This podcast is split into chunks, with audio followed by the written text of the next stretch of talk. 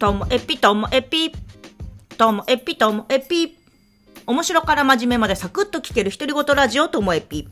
こんにちは。皆さんお元気でしょうか？ちょっとね、今日硬い話なんですけれども、友達と会って食事しながら喋ってたことで、いや、前々からこのともエピでも主張したことがあるんじゃないかなっていうことを改めて、だよねーって言った話なんですけどね。まあ、何かと言いますと、あの、何かイベントとかプロジェクトとか、なんかやるときに、あの、すっごい、こう、リスクを、あの、考えてピックアップして、一個一個潰していくっていうやり方と、いやいやもう動き始めようと。やってみたら、一個一個解決するのがいいよねっていう人とか、まあいろんなやり方があると思うんですけれども。で、その、根本的な考え方として、私は後者の方なんです。どっちかというとね。で、まあ、ある程度の本当に、本当に起こるだろう問題についてはさ、考えることもありますよ。でも、あの、起こるか起こらないか分かんないことについてとかはあんまり想定しすぎない。で、心の中には思ってますよ。ある程度は。だけど怒ってからちゃんとやればいいと思ってて。で、なんか、それって、その、問題とか変化とか、そういうものの捉え方だなと思っています。まあ、具体的に言うと、例えば、えっ、ー、と、環境問題。環境問題に取り組む人いますよね。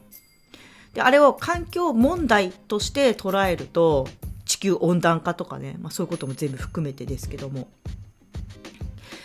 そしたら、問題だから解決するわけですよね。で、解決したとしても、きっと次の問題も起こっていて、問題1個解決しながら別の問題も起こっていて、もう解決、解決、解決でも達成感ないんですよ。いくらやっても終わんないみたいな感じだし、もうこれは解決して良くしなきゃみたいな感じ。でちょっと気負いすぎる感じもあるなと思ってて。で私は環境問題っていうよりもそれは環境の変化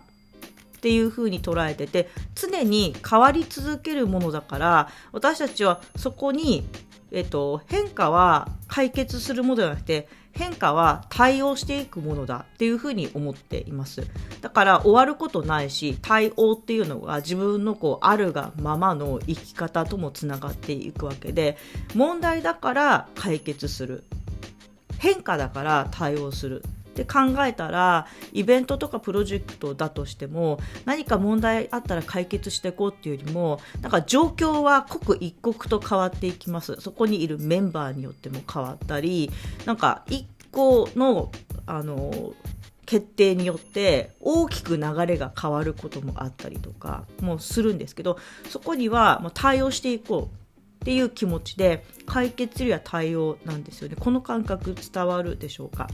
だから、例えば田舎に住んでいると、えっと、高齢化問題っていうふうに言う人もいますけども、あれ高齢化問題じゃなくて人口構造が変化しているっていうことなんですね。その変化していく人口構造に対して私たちはどう対応していくのか。でその、まあ、少子高齢化とか言いますけどじゃあ子供を増やそうとか人口を増やそうっていうふうにしてる人もいるけれどもそうじゃなくて今いる私たちで何ができるのかどうやっていくのがいいのかっていうこう対応を自分たちで考えて実際に行動していく。だから解決って言ったら元に戻るみたいなイメージじゃないですか。だから1980年代とか90年代のこう人口構造に戻るってことはもうないわけで。けども、できる、できれば、この予想、未来予想がちょっと不幸な方に進んでしまっているのを、それを軌道修正はしたいなって思いますよね。その未来の変化に対して今できる対応をして、あの、ちょっとでも良い方向に目指せたらっていう。だからなんか、これって、その環境とか人口だけじゃなくて、仕事でも、まあ、常にもう思っていることなんだよってことをこの間友達と話したら、だよねってなったんです。皆さんにこの感覚伝わるでしょうか？もう一度言いますけども、私は問題を解決するよりも変化に対応していきたいというタイプ。そんなお話でした。はい。今日も最後までお聴きいただきましてありがとうございました。さようなら。